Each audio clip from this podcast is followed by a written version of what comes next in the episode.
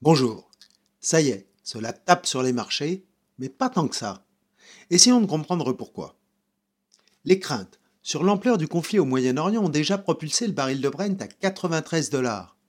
La hausse est encore contenue tout de même car l'Iran n'a pas réussi à imposer à l'OPEP un embargo.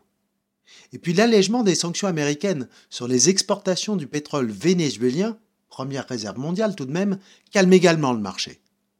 Pourtant, L'expérience de la guerre en Ukraine fait craindre une résurgence de l'inflation pour cause de pénurie. Comme vient de le rappeler M. Powell, l'inflation est encore présente. Depuis son plus haut à 9,1 en 2022, elle poursuit sa diminution à 3,7%, mais n'atteint pas encore la cible de 2%. Surtout, l'inflation corps, les prix des biens et services hors énergie notamment, est encore à 4,1%, car elle reflète avec décalage la répercussion dans les tarifs des entreprises des coûts de l'énergie et des salaires. C'est ce que Mme Lagarde appelle l'effet de second tour.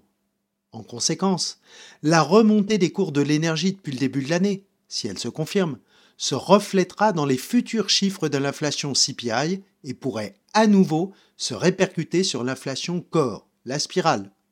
De plus, aux États-Unis, les dernières statistiques, comme la hausse des ventes de détail, montrent que l'activité reste résiliente.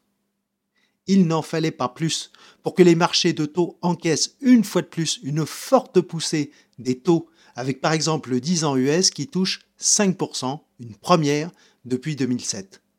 Les crédits hypothécaires à 30 ans ont dépassé 8% aux USA, ravivant les craintes d'une crise immobilière. Cependant, M. Powell a soufflé le chaud et le froid. Les événements actuels pourraient ralentir l'activité et donc produire les effets inverses sur l'inflation. De plus, le moratoire de remboursement des prêts étudiants est arrivé à terme et touche environ la moitié des 3500 milliards de dollars. Ce facteur devrait peser sur la consommation des ménages US. Dans ce contexte, les marchés d'actions reculent bien sûr, mais pas de panique. Les résultats d'entreprise au T3 ne sont pas si mauvais pour les premières sociétés. Surtout, en période de crise, les actions conservent l'avantage de la liquidité pour les grandes capitalisations. Les plus optimistes anticipent un succès éclair d'Israël. C'est l'adage acheté au son du canon.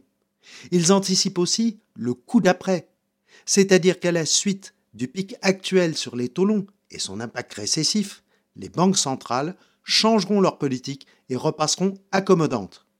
Les banques occidentales rejoindraient ainsi celles du Japon qui poursuit son cavalier seul. Elle a à nouveau acheté des obligations pour faire rebaisser les taux obligataires 10 ans nippons vers 0,80%.